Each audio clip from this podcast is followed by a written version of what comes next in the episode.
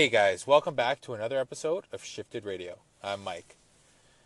Today's episode is one that is pretty interesting for us hey, here at Shifted because we're going to be talking about the CHL, Canadian Hockey League, versus the NCAA as a career path or a path towards a career when considering what you want to do with your hockey career. Now, I went the CHL route. My brother went the NCAA route.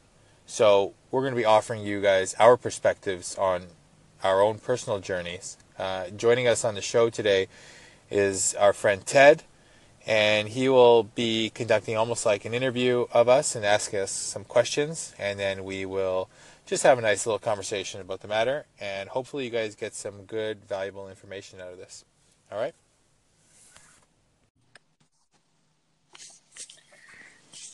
And joining us today is my brother Dan and our friend Ted. Uh, how you doing today, guys?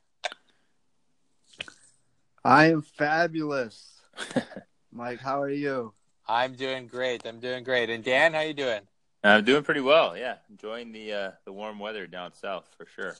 Awesome, awesome. Well, we're gonna have to try this uh, second time because the first time uh, it didn't work out so great because uh, we recorded a whole bunch, and the uh, my phone, which I record on, uh, decided to um, spontaneously combust. So we're going to try this all over again uh, with these fine gentlemen here, and we're going to uh, we're going to start it off here. Let's get started. Uh, enough talking about the past. We're going to be moving forward here.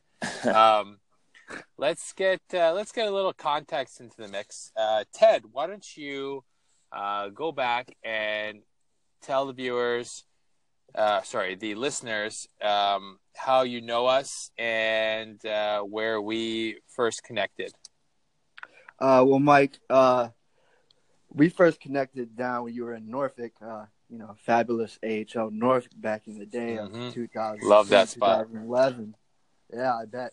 Yeah, a lot of great memories. Um, and then, uh, you know, I kind of transferred over to you know the journalism side of things, and and I, uh, you know, I kind of reached out to you, wanted to do an article when you were back playing in the DEL, and I kind of, and we kind of linked up, and that was a fabulous piece, and I've, uh, I've uh, not to toot my own horn, But, uh, but um, uh, but yeah, since then, uh, you know, I've, I've been following Shifted. I've been following your brother Daniel through Shifted, and and um, and right now I'm writing for the Sinbin.net, which covers the ECHL, the AHL, and the SPHL. So, you know, and then on top of that, I'm a I'm a dad of two fantastic children. One's 12, not mine biologically, but I stepped into a stepfather role, and I have a two-year-old toddler who loves to scream and run all over the place. uh, pretty sure you'll be knowing about that in a little while, Mike. Um, but Yeah. uh, yeah, but uh, other than that, I'm I'm a I work in the special ed field, and I also work in the mental health field. So that's just me in a nutshell. wow, is that good. is that all? that's that's pretty good. That's pretty good. Uh, I think I think it's great to have you on the show. I think you, you can bring a lot of uh, diversity and a lot of different perspectives. That's that's awesome. Um, so the way uh, we introed it, uh, we're going to do a little bit of a Q and A session. Uh, we'll let you lead the questions, and then uh, my brother Dan and I will will get to the answers. Um, the answers as best we can. So um, yeah, well, it's a good uh, little intro that you gave us. Um, you know, we appreciate that. So uh, yeah, w- without further ado, uh, let's have these questions and let's see uh, let's see where we can get to. All right, so uh, you know, you know, like the topic we were discussing earlier is about you know CHL versus the NCAA route. Uh, Mike, just want to start off with you by saying, uh, what kind of made you want to go play in the CHL and take that route? Well, playing in the CHL, um, you know, it was a it was a decision I made when I was, uh, I think, who 17 at the time when I first started playing in CHL. I had been drafted um, when I was 16, um, so the way it worked was when I was in my bantam year, it was my first year of AAA, which I was 15, and I had a really good season. I ended up getting drafted by Brampton in the ninth round, and then um, I went to their camps in the summertime and then uh, in the fall at their main camp. So um, the way it works in in Canada is you get drafted and you go to camps, and then if you play in a, an exhibition game, you have to sign a contract, basically a standard player agreement. So if you play in any games, you have to sign one of those. And once you sign one of those, you're ineligible to play in the NCAA. So um, it's really important to have good people advising you at that time. So um, the coach that I had there, Stan Butler, he was really, really good, and he's had a really tremendous career uh, helping people and, and kids and and families all throughout his career uh, navigate this path. So, luckily for me, he was really informative and he was really good with me, uh, telling me and my family what to expect. And you know, when I was 16 years old, he was telling me that hey, you know, like you're gonna have to go back and play another year midget, get some get some more experience, and, and come back next year, and, and we'll see how it goes. Um, so I went played my first year of minor midget and had a good year. Then I moved up to uh, it's what's called Tier Two Junior A, which is uh, it's like a segue league between minor hockey and junior hockey, major junior hockey in Canada, and it's where a lot of the players play while they're waiting for you know their call up to the OHL or if they're going to the NCAA. So I was playing in that league.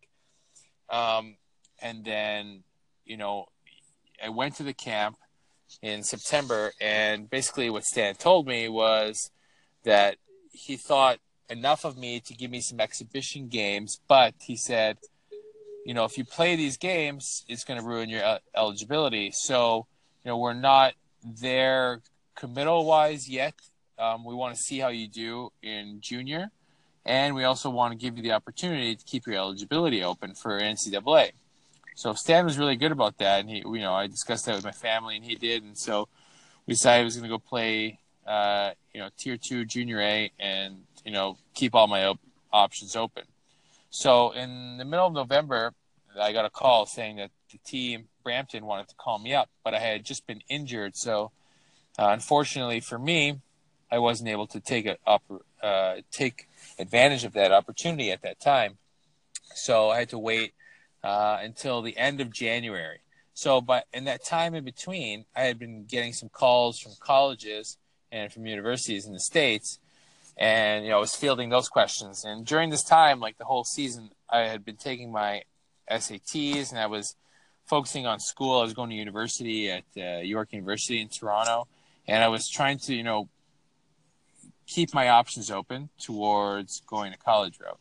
So when they called me at Brampton to say they want to call you up. Um, Stan, talk with my family. Say, listen, we understand how it's going to go. Like we're preparing you for this, but uh, we really think you're going to make a, you know, a difference on our team. So we'd like to have you. So went home, talked with my parents, and basically they said, you know, listen, whatever decision you make, we're going to support it as long as it's what you want to do. So I did what I always did. And what I always do is I went put my headphones on and I put on some Linkin Park and I you know did some soul searching and decided you know what what I really wanted to do and I, and I tried to visualize what I wanted to see for my life and what I wanted to see for my hockey career and where I wanted to end up. So you know I put uh, put my headphones on. I was listening to some music and you know it was probably like two or three a.m. one night and you know I just found it in me that you know I really wanted to make hockey my career, and I really wanted to pursue uh, it with all of my being, basically. So from that moment on, every decision that I made was geared towards playing professional hockey and making the NHL.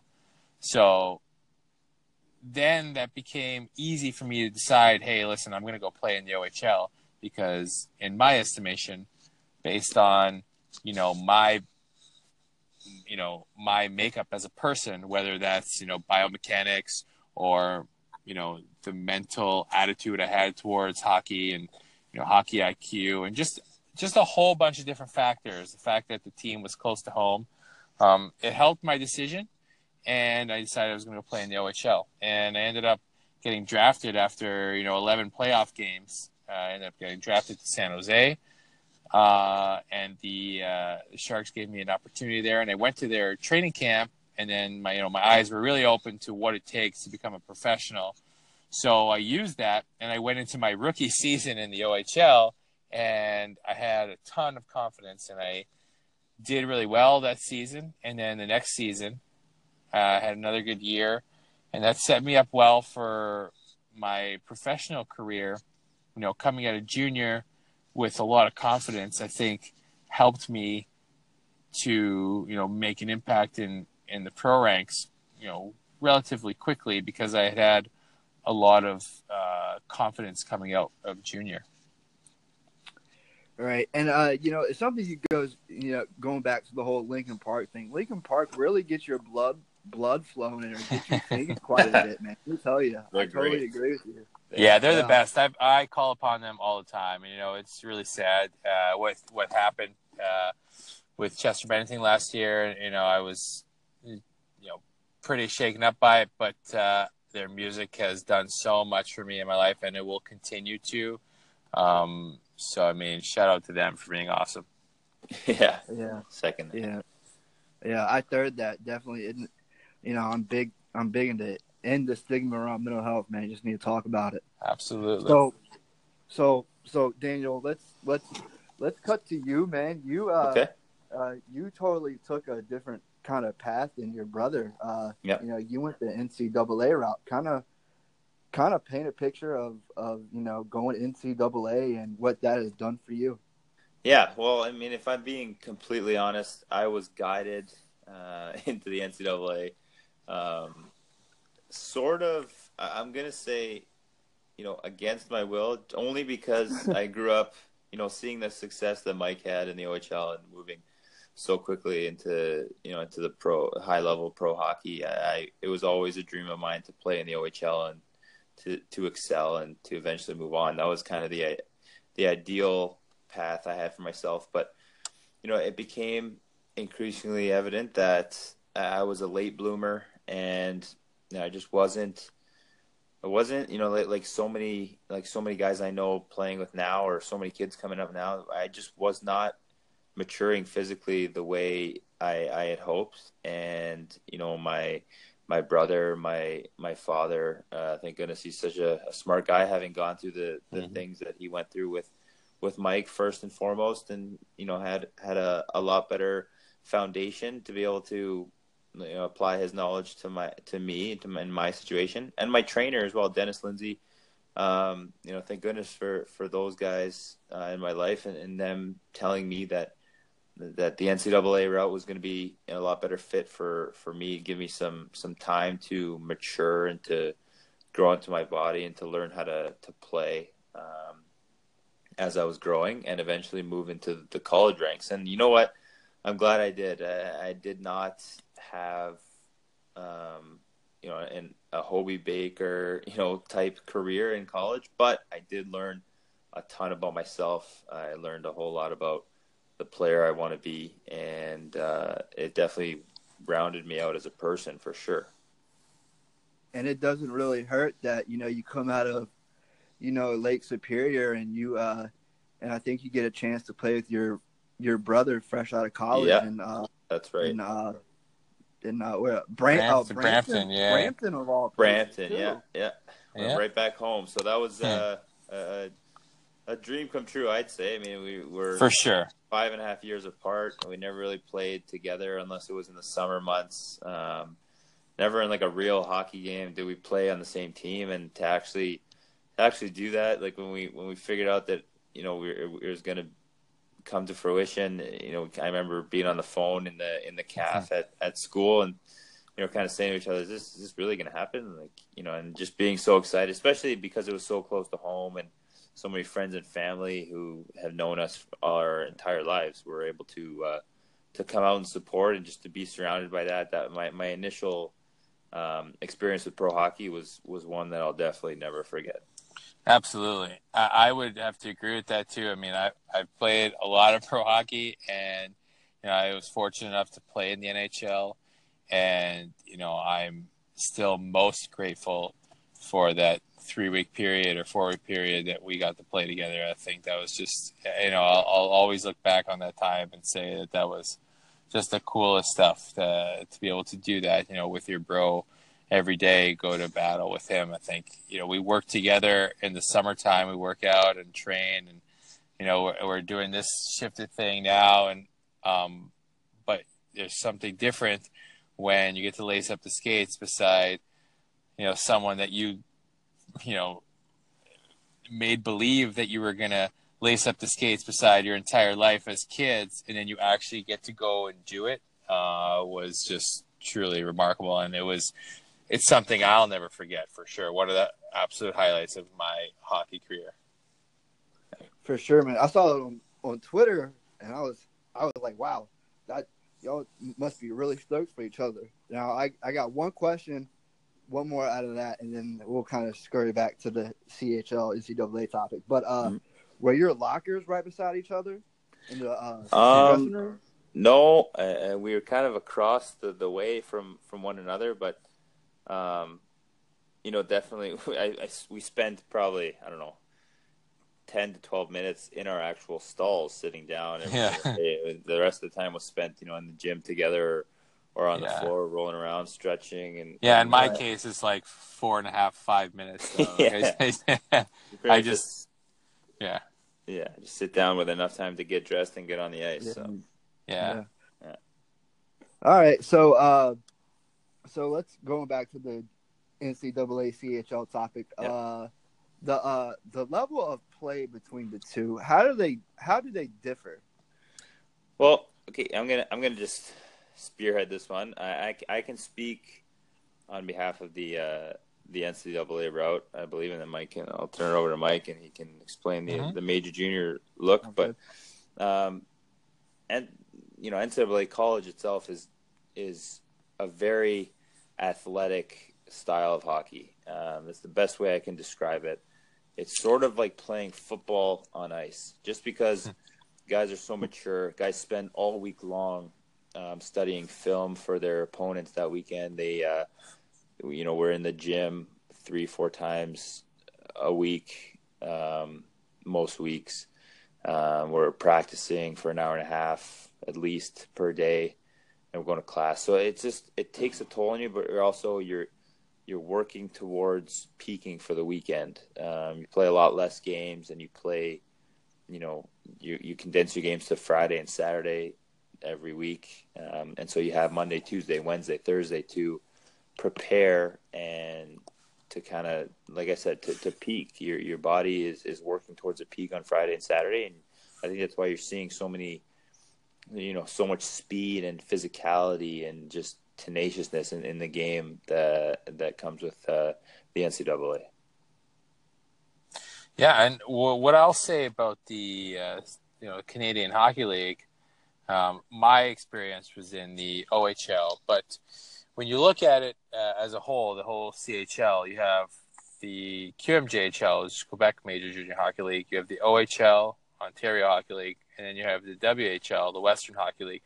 Each one of those uh, brings a different dynamic. Um, regarding the OHL, uh, the way the game is played and the way it's uh, set up is that most of the games happen on the weekends too, uh, between you know, Thursday to Sunday, and then you have the occasional Tuesday, Wednesday game. But um, the way the game is played uh, is very much more uh, like puck possession style and more skill uh, because these kids are just kids and they're they're trying to be creative um, but they have they haven't had the chance to have uh, as much structure uh, built into them as a college would have uh, because each and every day when you you know you're playing at school it's very structured very regimented and the kids are just the guys are just older, right? So they, they understand a lot quicker.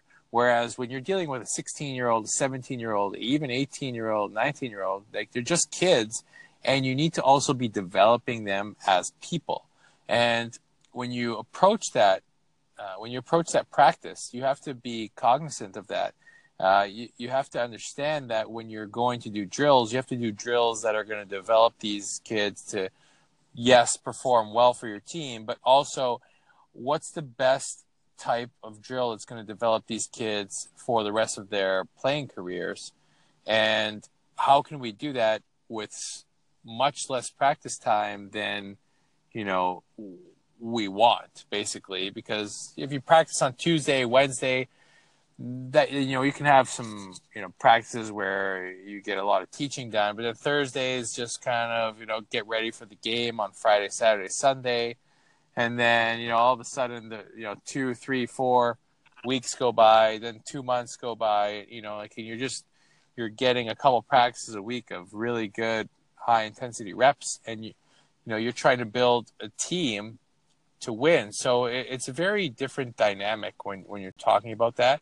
Plus, the kids are in high school, so you have to be recognizing that you know they they've had long days already by the time they get to the rink, which is most of the time at three thirty in the afternoon practice, and you know their mental uh, alertness at three thirty in the afternoon after spending an entire day at school you know sometimes can get they can get distracted pretty easily and and you have to do things or be more patient to uh, you know allow for that because you know, there's a lot of different things going on. Where you know college you know I'm I'm not sure you know exactly how each college uh, operates but you know they have their their morning lifts and and then they get to class and they have school um, you know during the day then they'll have practice in the afternoon as well. But when you're dealing with those players, they're typically older.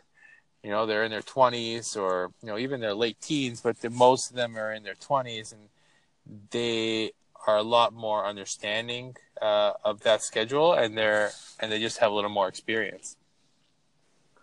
All right now, uh, now Daniel, was that the kind of the case for you? Like, uh, like going to like practice in the afternoon and like, um, you know, your uh, classes were mainly in the morning. Was that kind of your schedule? Uh, yeah. At our school, I know some schools are different, but for us, practice was every day at about two, um, two till about three thirty or four o'clock. Um, so you'd have if you had morning lift that day, you were up at you know the crack of dawn. You had uh, workout at six a.m. till about seven. Grab a little breakfast, whatever you can, and uh, usually eight o'clock class class all the way until all the way until lunch. So I mean, on my heaviest days, I had class until all the way up until one one o'clock or so. Um, get to the rink for you know one thirty, two o'clock practice, three, four o'clock, um, and then you know after you get a little bite to eat, and you know some days even had night class for a couple hours. So it gets to be a little bit long, but you you plan for those days as well. You learn to uh, you learn to appreciate sleep a lot more than uh, when you're growing up. You know, it's funny. You know, it becomes a thing where your your punishments as a kid become kind of desirable after a while. You know? to bed early and uh, yeah, and uh, you know, no dessert or anything like that. it becomes kind of how you live your life um, for the most part. If you want to make good decisions and um, yeah, it, it's you know, for us we practice in the afternoon, so it was kind of a a bit of a lull, but it was also something to look forward to in the middle of the day. So I, I appreciated it. Yeah, there's a player I just talked to actually, uh, uh, actually Sunday. Um, guy named goes uh, Darik Angeli plays for the Admirals, and I kind of asked him about his days at Ohio State and things like that, and he said it was like a like literally like an eight to five type of job type of yeah. thing. I mean, yeah. Well, it's I mean, very, uh, it's it, it, definitely teaches you how to manage your time, and that's one of the skills that I think uh, I learned a lot. Uh, you know, I, I, definitely learned in, in spades um, being away at school for four years because I mean, you either learn how to manage your time and to, to plan out your week, or you get left behind. And um, it, it took me a little bit longer than I than I would have liked to to learn that that skill, but um, yeah, you know, it's important that you learn that skill, right? I mean, that's part of our, you know, the transferable skills. I think we did that episode like way back in November, but, um, it seems like many moons ago, but uh, it's it's one of those things where you learn that, right? And it's just important that you do learn it, whether whether it's you know earlier, a little bit later. Uh, the fact that you do learn that and you do recognize that will set you up better for you know what you're doing next or or your next job as a as a an athlete, right? Like your ne- when I say job, I mean like the next team you go play for, or or like your pro career and that sort of stuff. Yeah. Um, now, now, Mike, hopping back to the CHL for a minute, do you feel like you had a little bit more free time on your hands? Um, well, for me, not really, because to be quite honest, uh, my days were spent at school because I was attending university as well. So mine was a little bit different. The, the two years that I spent in the OHL, I was attending school. Um, actually, the the first year, so I, I would have played in the league in three different years, but only two full years, and you know the the one sort of half or playoffs uh, of that year, I was in high school still. So I was leaving my high school uh, probably about 20 minutes early to make it all the way to to Brampton for for practice at 3:30 in the afternoon. So, um, you know, and then when I'm when I'm getting to uh, to the rink, I'm having to put on all my stuff and and jump on the ice for practice. But uh, the the free time that we had uh, was usually at night, and then we'd finish our practices probably about five five thirty and then we had a little workout. Then I had to drive home and eat dinner. So, and then I have to be up the next morning at, at 8 a.m. or 7 a.m. to get to class for 8 a.m. And then I'd have 8 a.m. class. Uh, and the way it worked for me was our team had a 10 a.m. club for all the guys who weren't in school. But I went to school from 8 to nine thirty, and then I drove all the way to Brampton because I had some time off uh, from 10 to 12.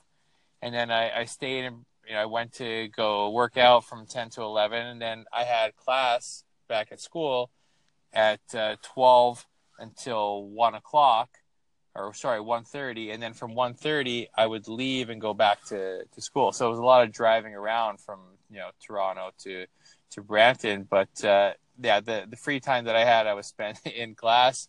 Um, so it was it was a little bit different for me. Uh, I know typically the guys will have, you know, we used to do. Uh, we'd go over to some of the guys' house or their billet houses, uh, the families that they would live with. They would uh, generously offer up their basement for us to go and like watch hockey, or you know, some of them had like pool tables, or you know, like we ping pong or whatever. And our our team, this is back. This is really going back, but we uh, one of a few of the guys used to really like the OC, so we uh, we go and watch that that show and then watch some hockey afterwards. So uh, that's not dating me, is it? It's not. Uh, I'm not that old. What no, a uh-uh. what a show. uh, no, you're you're you're uh I'm 30, so like you're I think you're a little bit older than me, but not by much. Yeah, yeah, not that much. So so this brings me kind of to another point uh kind of scouting wise. I mean I mean talk about the scouting opportunities that you have in the CHL, Mike. Mhm. And then Daniel, you can talk about the scouting opportunities for the for the college ranks when it comes down to you know pro scouts being there, that type of stuff. Right. Well, um, for the CHL, like I think anywhere, right? Like these scouts are are being paid by National Hockey League clubs, and there's a lot of them, and they're being paid to go and watch the best talent uh, there is. So they're they're hitting you know all the leagues up.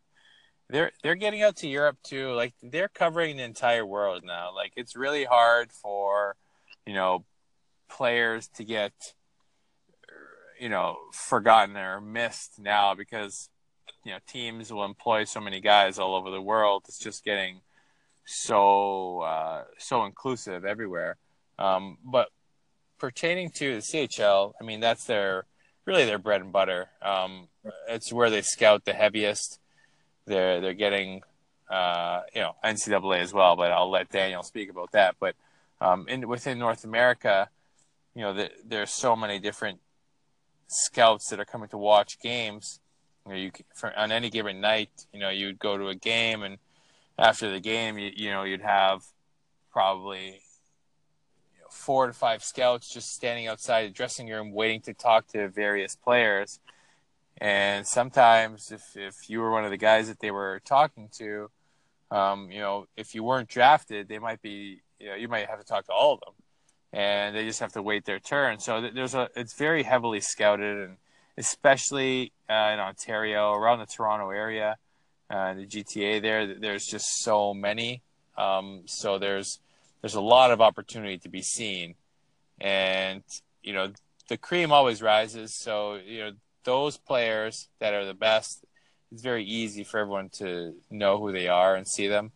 The the hard part is assessing which players who aren't, you know, at the top right now will develop into top players. So, what are you looking for? And that just comes down to fundamentals and theories and and strategies by each team, and each team will employ different strategy. Um, so that becomes kind of like the wild card. Uh, I will say that it's so so important to invest in in the people, and I'm I'm very much about believing in the person, and I want to know exactly who that person is because if if I can understand who they are and what motivates them, then I can get them to do, you know, what I'm setting out to do. So if I'm a team and I'm looking at a player, you know, I, I want them to be fitting into my plan. So I have to know who they are as a person so that I can understand what they want to achieve and then how can I bring them value so that they'll in turn bring value to us. Dan? Yeah, no, as far as the as far as the, the college ranks go, I think it has a lot more to do with your connection with any certain scout, whether you know he was a, a former player at your school or in a in in another at another uh, university, or you know whether he prefers or the team prefers major junior players versus NCAA players. Um, eh, you know the the scouts are definitely there. Let's not kid ourselves. They uh, they are in the building. As with any league, when you play the the, the higher ranked teams, um, you know with some with some of the best players, you know in the world at that age.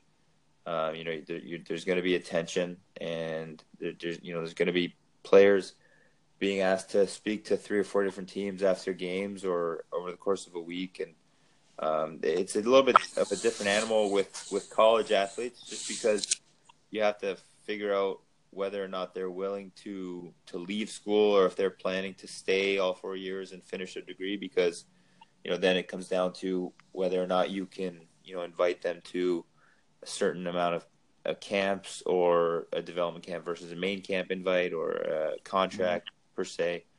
So it, it, it you know, as Mike said, as Mike alluded to, you have to dive deep into you know the player's mindset and their makeup and find out you know all that you can about them. And that's why I think these scouts have a very very difficult job, but a very important job as well. And when when they when they get things right, you know they look they look very good, and you know it shows. They they definitely work very hard at what they do, and um, you know as as players, you just you just want to give yourself the best opportunity to advance and you know the best way to do that obviously is to perform game after game so. right and i and i definitely see now maybe maybe i'm wrong but maybe five six years ago guys were coming in you know straight out of the chl now it's more guys coming in finishing maybe two three or even maybe four years of college coming in to go play pro. Is that how it's kind of going? Do y'all kind of see it that way now too? Yeah i think that the the way that just you know teenagers in general are the, the, their growth curves now for whatever reason it's a little bit of a a slower um, process than it was maybe even 10 years ago 12 years ago um, I don't know if Mike, you got you would agree, or you know, you guys, you older guys would uh, would agree with with what I'm saying. But Um, you know, it, it seems like every year the kids just get they get a little bit smaller, a little bit, you know, less mature maybe um, year after year at the same age, and so I think you're seeing a lot more players now being not so much held, but you know, being told to uh, to kind of wait it out and, and, wait for their best opportunity to to turn pro and, and to to kind of carve out their career. I think you're seeing a lot more players now than ever before actually go from playing major junior to going and playing CIS, which is uh, you know Canadian Collegiate University Hockey. Um, U Sports now. Yeah, U Sports. Yeah, so sports, just yeah. because they need, it feels like they need an extra year or two just to really mature and grow into their bodies. They they might be very very good and excelling and you know as a hockey player, but you know their their athletic foundation just isn't quite set yet, and they're still learning to play within their their frame. And I think that's why you're seeing a lot more players stick it out a few more, maybe a year or two longer than they would have, like I said, maybe ten or twelve years ago. And, and I think my interpretation uh, of all that, of the question, uh, and that is is something you know when you're talking about guys coming out of junior versus guys coming out of NCAA and going straight to going to pro hockey or getting contracts and, and this and that. And you know when I when I look at it now, I see that the the leagues are getting younger, and the the length of career is getting, uh, I think, significantly shorter because of, you know, they're coming out of college first of all, uh, a little bit more often than they did before, and that already you know takes off however many years uh, between you know 18 when they're first eligible and you know 24, 25 when they graduate college, and then they're coming right into you know pro, so they're getting a, uh, an opportunity right away but their their leash, I would say, is significantly shorter, you know, than some you know than one of the kids that's 18 years old, where they can grow and they can build with with these guys. So they're being a little more patient with a lot of them, and they're really investing a lot into them, and they're seeing them through.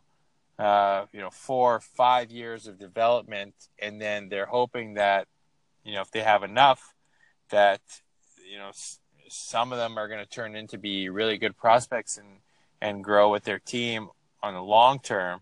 Um, that's why that's why college uh, the, the kids that come out of college they have an advantage earlier, but they they tend to uh, if they don't take advantage of that opportunity early, it tends to become a little bit harder for them because they're older and then they haven't had the you know the film familiarity within the organization. Uh, there's something to be said, you know, when you go to development camps and you go to main camps, and then you're being talked to by other scouts, and you're just getting to know the organization, and they're getting to know you. So they start to develop that relationship with you. And when you're in college, you know, with all these rules in, in the NCAA and where you can attend things, where you can't, there's a lot more friction there. And then if you're a non-drafted player, you know, you, you haven't had any contact with NHL teams and you sign a deal and then all of a sudden maybe you get a couple NHL games if you had a, if you were lucky enough to be doing quite well in, in college, but then, you know, the next year you're in the American Hockey League and you know, if you don't get a call up after that for that season, then it's, you know, usually you're moving on to somewhere else and then it's hard to find that stability because you haven't been in someone's organization since you were young. You're, you know, you, have been in college since then. So that that's uh, that's a really honest take uh, on it, and it's something that a lot of people might not consider. But I know that that's you know how it works because it just it just makes sense fundamentally. That's if if you have someone that you've been able to try to mold into you know what you want to accomplish as an organization, you're definitely going to be more loyal to them than someone who's you know you've just gotten to know for the last year and they're older when the league is trying to go younger.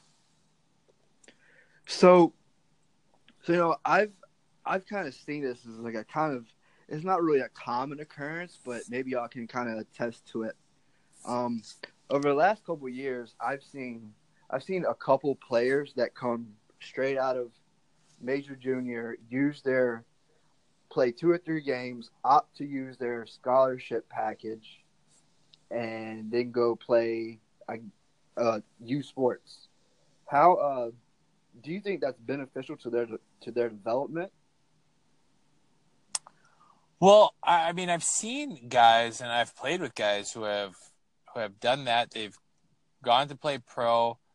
Uh, usually, what happens is after you finish junior, you have until December 31st to decide if you want to go back to college or you want to go back to Canadian University and use your school package. Because the way it works is the Canadian Hockey League teams will give you a school package based on however many years you've played with the team.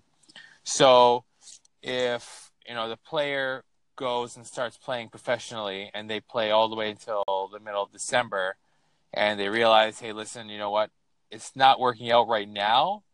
Uh, as a 20 year old, as a 21 year old, I'm going to go to school and get some extra years of development, or I'm going to get my education. They can go uh, to Canadian University and they can play there.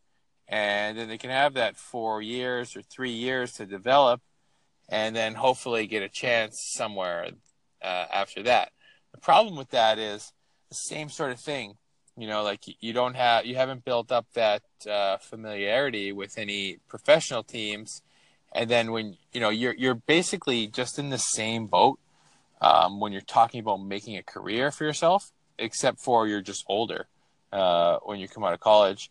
Uh, the only thing that you would be having that would be beneficial is the uh, the opportunity to get some sort of degree, uh, undergraduate degree from school. Uh, so, I mean, that would be beneficial to some people if they deem that to be beneficial. So, uh, that's that's what I would say on that. Yeah, I, I would I would yeah. second that statement. I think that, like I said before, you're seeing a lot more guys wanting to go wanting to turn pro, but they're just simply not ready, and so they they they use their school package, which I you know I depending on the situation, it might be a, a good idea for some and not a good idea for others, but regardless, it's an option for them, which is I mean, which is smart. So they're they're using their extra year or two to um, you know play, maybe refine their skills, build some confidence, chip away at a at an undergraduate degree, and then turn pro when it makes sense for them. Now that doesn't always work in everyone's favor, but it's an option that's available to them, and and so I think that's why you're seeing more and more players go that route.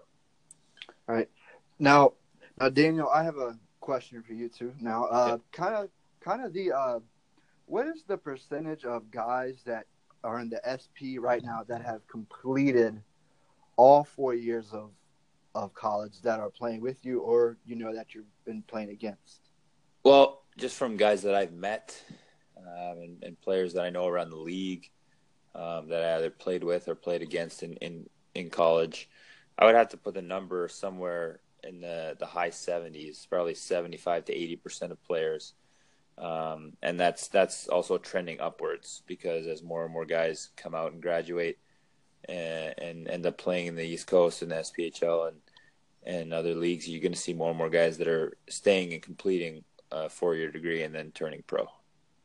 Now, uh, now, my uh, get a little bit of your input on it. Uh, guys that you're playing with overseas, how how many have have have done college or have completed college?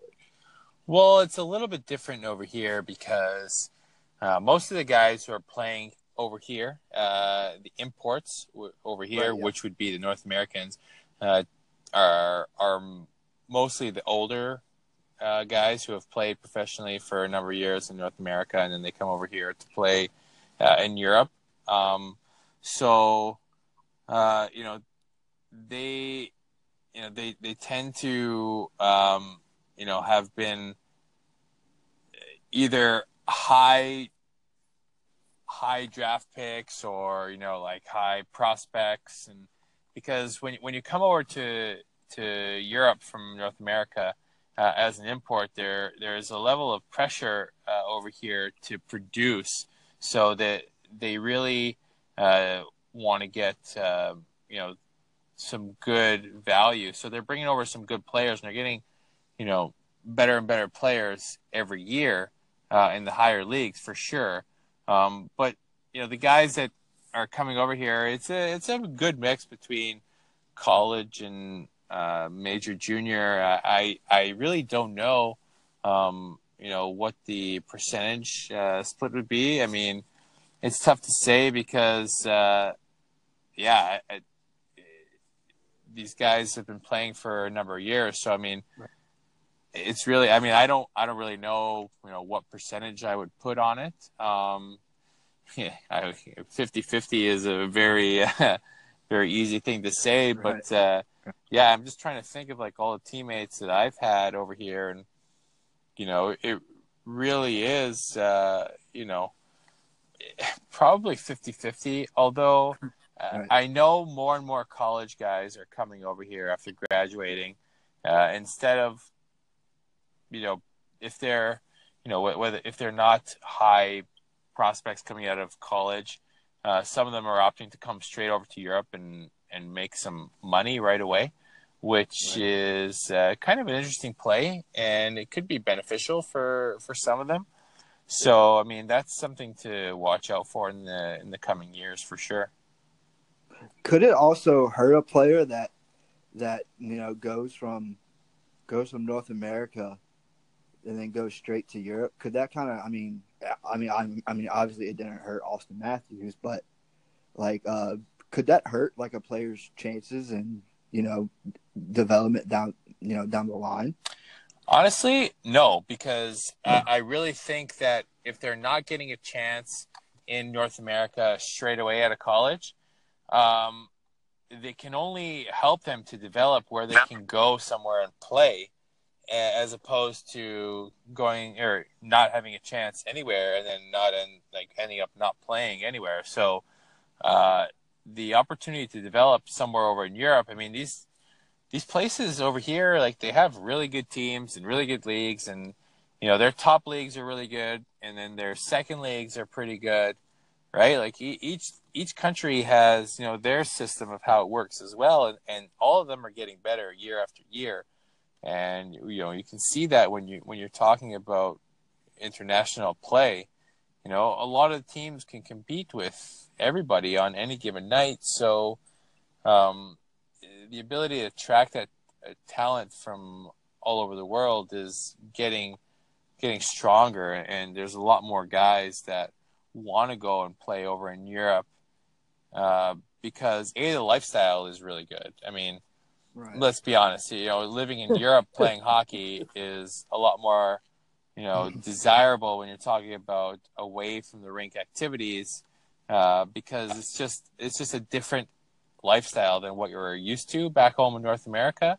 That it, it's that's a you know that's a draw all in itself, and that's a really fun part for for some of these guys.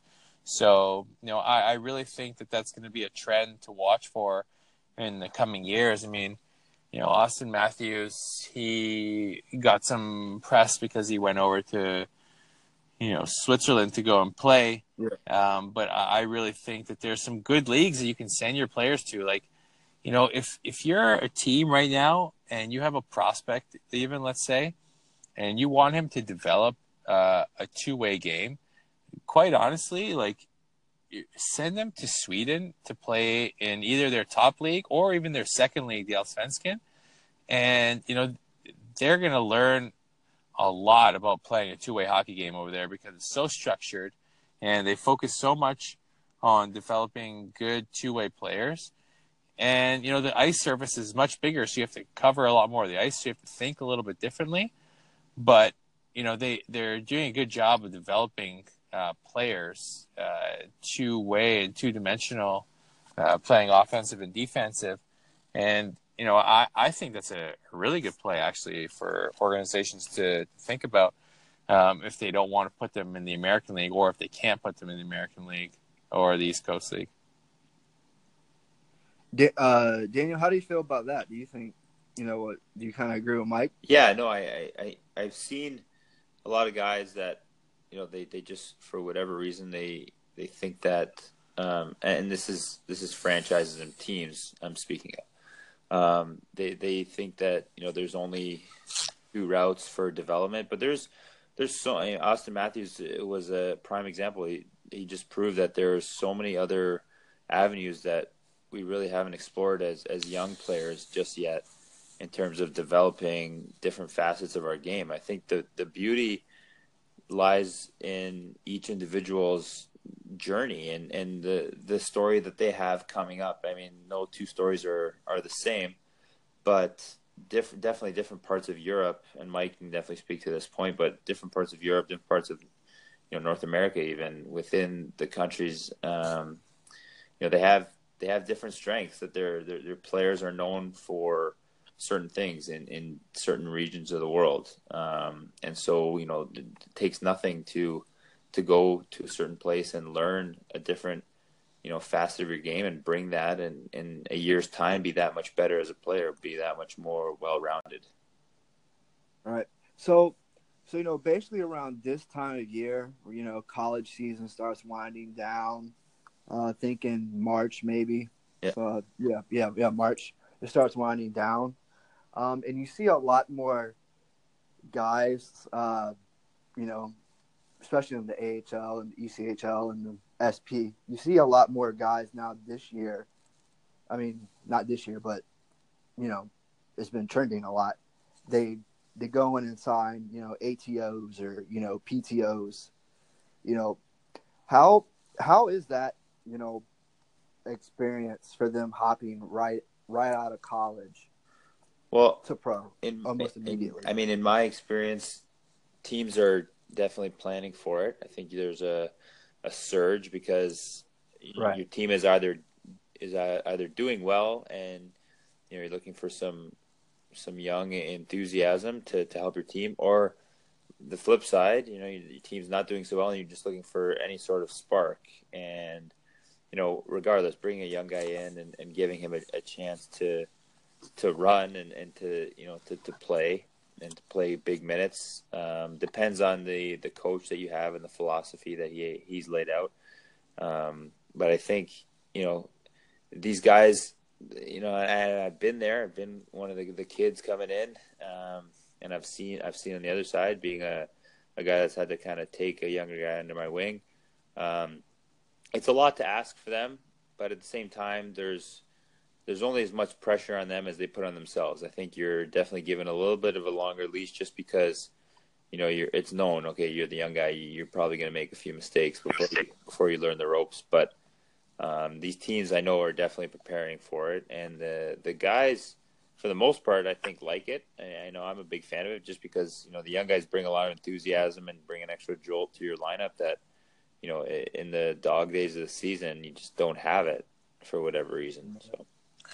See, I have been, um, you know, part of that for a number of years, and uh, in North America, you know, seeing these guys come out of college and you know, being in the AHL, these they're getting uh, you know a lot of the top prospects that are coming from from colleges, and then you get some higher prospects that are signing with a particular team, and you know the ones that don't go straight to the NHL for the end of the season uh, they'll get placed in you know the the American League. So I, I, as teams are planning for this, and you know the players on the teams, they all know this. Uh, truthfully, like they should like the players that are coming in, they probably know that they're not going to be met with uh, with open arms from all the guys because it's quite competitive. I mean, you you're asking a guy to come in and take someone else's spot, basically. So it's not going to be an easy transition. And the guys that are there on the team currently, uh, you know, some of them are going to feel very threatened by these players coming in, and they're going to make them know it either in practice by being pretty hard on them, you know, like going hard on them and, and like, you know, battling super hard to keep their jobs because honestly, that's how it should be. And, you know, these, these kids that come out of college and think that they're going to get it all or these young kids that come out of major junior that think they're going to get it all, and when they get to pro, um, you know, they get met with a little bit of resistance, uh, and it's just how it is. It's just how they're going to learn, right? It's just how they're going to learn that this is what you really need to do because when you come in and you and you think that like, oh yeah, I'm gonna I'm playing pro hockey, this is great, and that. Well, there's some you know, thirty year old man who uh, needs to put food on the table for his wife and kids. Like that's that's his bread and butter. That's that's how he makes his money. Uh, he ain't gonna let you just come in and just waltz around and take his spot. Like he he's gonna make sure that you earn everything, and you know that's where I think the mentality coming into pro hockey is a little bit lacking right now because that's that was my experience of it. So when when young guys would come in, like we would know that like, hey, you know, if it was a forward coming in, right? Like the forward lines, they would all be pretty tense and you could just see that the guys are going to go a little bit harder on them in practice. You know, or if it was a D coming in, you know, you're you're going to be you're passing him, like giving them really hard passes and like seeing what they got, right? Like you you want to make sure that they know, like, hey, this isn't going to be easy for you to just come in here and take that spot. And quite honestly, I really believe it should be like that because if they come in there and they just get everything handed to them, it's just going to do nobody any good. The team is not going to be any good. The individual is not going to be any good. Like they're not going to be in a better position. You know, they they might get a little bit, you know, for in the short term, but in the long term, like they're not really understanding how to go out and earn, you know, their spot.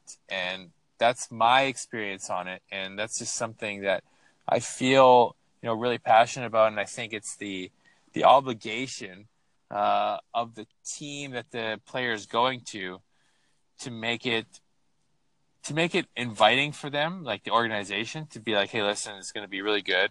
And it's the obligation of the players to make them feel welcome as individuals and as people. But when you go on the ice, you got to know that, hey, you got to strap on your skates and you got to, you know, put your work boots on because, hey, you're not just going to come here and take my job. You know, you're you're going to have to, you know, fight me for it, basically. So, so like when let's say like, like a team's first round pick of last year's draft teams doesn't make the doesn't make the Mem Cup comes down he's a first round pick thinks he's you know all that in a bag of chips because he's you know first round pick best on the team and then he gets hit by that by that you know wall like you were talking about do you think do you think his mentality do you think that players like that mentality mentality changes immediately, or do you think it, it, it takes some time? Well, truthfully, uh, we were talking about the first round picks. Um, generally, if they have been playing in the uh, the CHL playoffs and then they get called up, uh, it's usually going to be in somewhere in playoff time, so April or you know end of March, right. getting ready to playoffs. And if it's their top prospect, you know, chances are they're not going to be sending them to the American League. A because they're not allowed to until they're 20 years old, and B because they're just, you know, they're not going to send them to the American League. They're going to keep them at the NHL club because, you know, that's just how it is, and rightfully so. They're they're going to invest a lot of money into this kid. They want to make sure that they keep them, and you know, generally these kids are pretty good, and and they've warranted being selected. Uh, at that high of a draft pick, but you know some of them, some of them are anomalies, and they you know they aren't as good as they they seemed, and some of them are better than what they seem. So you, will get a, a, very wide uh, variety of it, but for the most part, you know they're not going to be sending those kind of guys to the American League. Where you see guys go to the American League is more, you know, at the end of the season is more like the college guys coming out of college, or you know, you get uh, maybe an older major junior player coming coming at the end of the of the end of the season. The only time you're allowed to send uh, a prospect to the American Hockey League is when their team is done the playoffs. You can send them right. to the AHL, and most of the time it's not their first round picks; it's their seventh round picks, like I was. And you go in and you, uh, you know, you, you play with the team, but it just depends on what stage that team is in. You know, if they're fighting for a playoff spot, or if they're not going to make the playoffs, or if they're comfortably in the playoff positioning. You know that that depends on you know the coach and what kind of opportunity he's going to give the player. But still, the same thing applies. Like anytime there's a new person coming in, you know the the tensions are going to be slightly higher, and they're going to want to make sure that these new guys coming in, uh, you know, they know they have to earn their spot. I just I just remember it just popped in my head that uh, Carter Ashton got sent down to Norfolk after his playoff run ended in uh, uh, back in like uh, 09, 010. That's that's what just popped in my head, and he got sent down. He was like what drafted by Tampa, what 27, 28th, whatever he was drafted by, and he came straight to straight mm-hmm. to Norfolk after his junior season ended. So, so that's that that's was just popped into my head. I just knowledgeable. Well, Car- yeah, Carter came to that team uh, at the end of the season. I think we were, oh, were we in playoffs at that time when he got there? Uh, uh, at the 2010, 2011 season? Yep, yep, yep, yep. You, yep. It was because it's first year like under Cooper. Yeah, so we were playing there, and then Tampa was. Uh, how are they doing that year? They, oh, they were in the playoffs still. Uh, they, actually, that's the year that they lost uh, in Game Seven of the third round, and he ended up yeah. he ended up going to be a black ace with Tampa after that. Anyway, so right. they they had uh, they had intentions for him, um, but you know they wanted to get him into some more games, and it was a high pressure situation like the playoffs. So, and he could yeah. definitely help. I mean, we had I don't know if you remember that se- that season, but we started uh, the series. We won the first two games, and then we yeah. well we had our top six forwards all out with injury or call up uh, for the next four games. So it was a little bit of a tough yeah. road. So we were looking for bodies, and then Tampa knew that, so they brought we brought Carter in there. So that was uh, that was the story there. And it was and it was against Wilkes-Barre. Yes, that's Wilkes-Barre. correct. Yeah. Yeah, yeah, yeah, yeah, yeah. So. Uh, uh, so so Daniel, I kind of got a, uh, I kind of this is kind of off topic a little bit, but uh, yeah. um, um, you know, Sam Ftorek, you know, uh, he uh he this uh, a he funny story. for a little while, right? I'm sorry. Sam Ftorek was your coach for a little while, right? In, in uh in um yeah. in in Roanoke here. Yeah, yeah, yeah, he was. Yep. Yeah, Roanoke and and uh, this is a kind of funny story. You, uh, you know, he's uh, he signed a deal with uh, Norfolk, right? He's, yes, yes, yeah. I was aware that there's some guys uh, yeah. that were here previously that were up uh, on that team at the time, um, and you know, getting getting pictures of of his equipment in the stall um, after he had, after he had coached us last year it was it was something that was uh, it, it was pretty funny, but you know, the guy to be honest with you, the guy just loves to play, and you know, it, with his his dad, I think is is coaching there as well. So yeah, he is. I mean, all the all the best to him. It, it's a it's a great opportunity to you know to play with and go to the rink with your with your father every day. That's if incredible. I was, yeah. If I was him, you know, I mean, I, I I don't I don't know if I wouldn't be taking the same chances as well. The guy loves to play. He could, he could probably play for another you know five six years at least. So um, I hope he does well, and I hope their their team, uh, you know, does well down the stretch. He he he's uh he was he was born in uh 1974, so that makes him the oldest player by far. But he really yeah. he he really settled settles down that blue line a lot, and what makes it more interesting is that you know he just got voted into the ECHL Hall of Fame. Yeah, yeah, so, so, right. That's so right. kind of makes it kind of interesting. Yeah, but uh, but yeah, but uh, if if y'all have anything more to share, I think I have pretty much everything I need.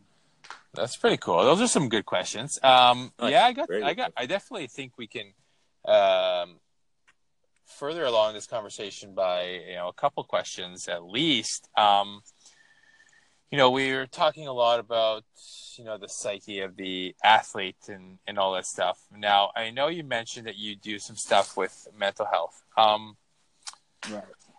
I I have a question. Uh, what do you think about uh, the role of mental health in, in an athlete in an athlete setting? Like, what are some of the things that a will make a mentally strong person, and b some things that you know people should look out for when talking about someone who you know doesn't seem quite right or quite being themselves. Well, let's start off with the with the first question, Mike. I mean, I mean the the second part of your first question, what to look out for. Well, you know, basically the signs, you know, kind of keeping to themselves and not really themselves. They're kind of, you know, they kind of, you know, let's say, you know, y'all boys after, you know, leave the locker room, go, you know, you always go out to lunch. Guy doesn't go. Guy kind of ex- excludes himself, or, or he just doesn't seem see himself, or, or or you know he's he's always seems down in the dumps or or like even if he's like in like a like very very happy all the time manic mode that type of stuff just just you know just look out just just be on the lookout. There's a time type kind of type of the signs to look out for. I mean and just just just straight up ask. I mean like the more i mean you'll be surprised how caring somebody will be you know if you just ask you know I've always found out too that initially, you know, there'll, there'll be some, you know, pushback, but you know, don't push too hard, but just send them a text them like or say something every day, man, like, hey, how you doing? You know, or you know, what's going on? Don't be too pushy, but at the same time, let them know that, hey, I'm here for you.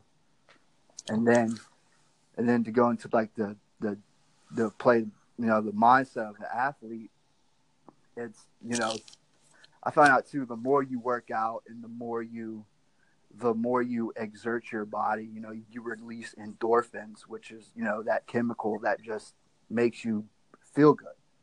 Mm-hmm. So, so like, I think, you know, working out and, you know, staying active and, you know, playing the games you love, I mean, that's going to make you mentally happy. For sure. Dan, do you have anything to add on, uh, on that real quick? No, I, I mean, I've, I've been uh, I've been in that situation where you, you can kind of tell that a guy is just just a little bit off, and you know I, have I think we've all dealt with uh, some serious stuff, um, and just just knowing sometimes you know, and I know that the guy reached out to me later on after we had you know kind of opened had an open rapport, and you know he reached out to me. Um, after the fact, and, and it told me that you know just the simple act of of caring and just genuinely asking, "Hey, are are you okay?" and "Hey, what's going on? You need something?" Just just kind of being there when you know he's away from his family or just feeling homesick or feeling you know however he was feeling on a day to day basis. Just the, the simple act of, of being there for him just went such a long way for him. And so I definitely agree with, with Ted. I think it, it, it all comes down to just simply being an outlet for that person and, and being a, a someone that they can lean on and just someone who can who can hear them out. Yeah, and you know that's these are all you know fine and great points. I think those are those are awesome. You know, it's good to get some awareness about things that we can actually do. Um, you know, but sometimes it's scary. Like you, you know, some people just you just can't tell. Uh, you know, like you know, just recently, I bring this up because you know, just recently, one of my uh, former teammates and and he was actually a good friend of mine at the time, uh, Andrew Carroll, uh, just passed away. Um, I played with him in Connecticut and in, in uh, Hartford with with the Whale. Um, but uh, you know, he was he was he was an oddball, but he was just a great human being. He was such a funny guy. Um, he genuinely made you feel uh, special and important when you were around him. He cared uh, so much about his teammates, about his you know his family, about his faith, and you know he cared a lot about uh, everyone that he came into contact with. And you know, when I read the story and heard the reports about you know some of the things coming out of there, you know, you just you, it just really stopped me in my tracks. And and it says like, you know, this could happen really to anybody, and and you don't know what's going on in someone else's life, and you know you can. It's really tough to judge people Um, you know, unless you've walked a thousand miles in their shoes, and uh, I think it's it's hard to truly understand what someone is going through. And w- what I'm really passionate about is is you know like we're we're all we're all in it together. We're all equal, and we all have some role to play in each other's lives. Whether you know one person is there to be competitive with another person, or whether you know you're there to be that you know support person for another one, or you know if you're there to say, hey, listen, you got to be better, right? To hold people accountable.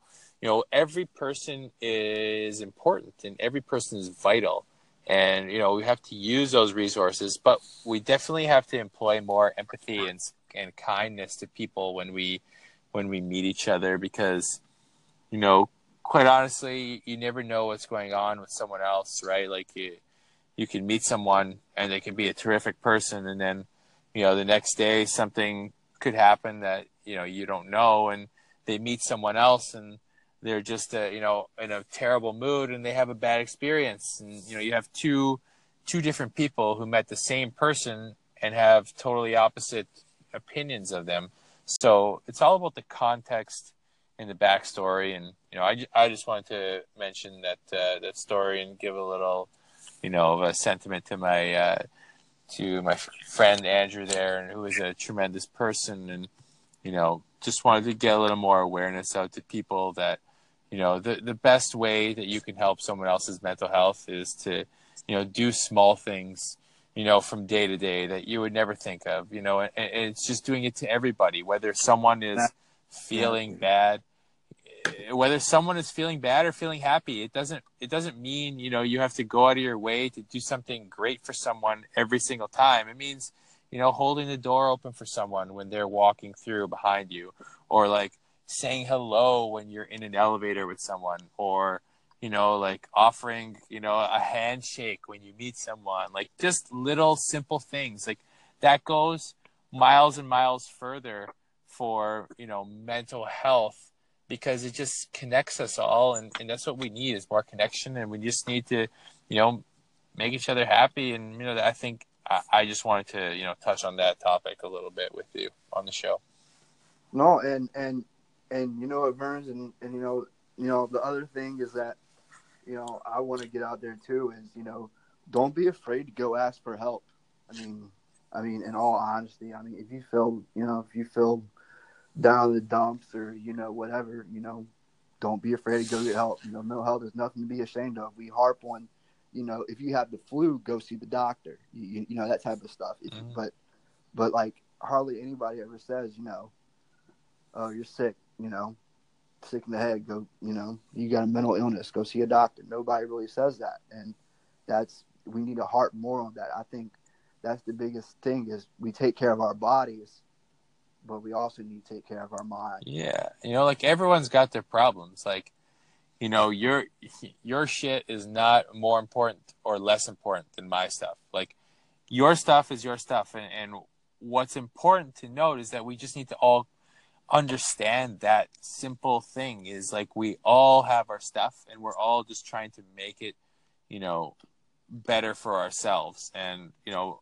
you just need to be empathetic with people and, and kind to people. And, and that i think that's just the, the the basic way we can help each other out in that regard. All right i totally agree. Well um, Dan, do you have any more questions or any anything else you want to touch on uh, at this time uh, in the in the show? No, I mean I think we uh, I think we covered covered quite a bit there. Yeah, um, we got a little off topic. Sorry at the end there, but uh, yeah, I think it was a really productive show for sure. Hey, we have a lot of we have a lot of information to uh, to get out to the masses, and I hope that anyone who's oh, yeah. listening in is finding this helpful. Uh, I know we it took it took us a, a couple a couple sessions couple to tries, uh, yeah, to get the yeah. final product. But you know what they say, you know the the early bird gets the worm, but the, the second mouse gets the cheese. So. Yeah, absolutely. Yeah, totally, totally agree, man. Totally agree. Second time works. Yeah. Well, yeah, no. So I appreciate you guys both uh, coming on the show. Uh, Dan, of course, you, you know you you you hosted with me quite often, and uh, you know, Ted, it's your first time on. Uh, we really appreciate you being on. I hope the article is good. Hope our answers um, helped you out. And uh, if people want to uh, follow your work, where can where can they follow you at? Uh, they can follow me uh, on my Twitter account at Bauer Hockey Dude, like the company Bauer Hockey. Dude. Awesome Twitter handle, by the way.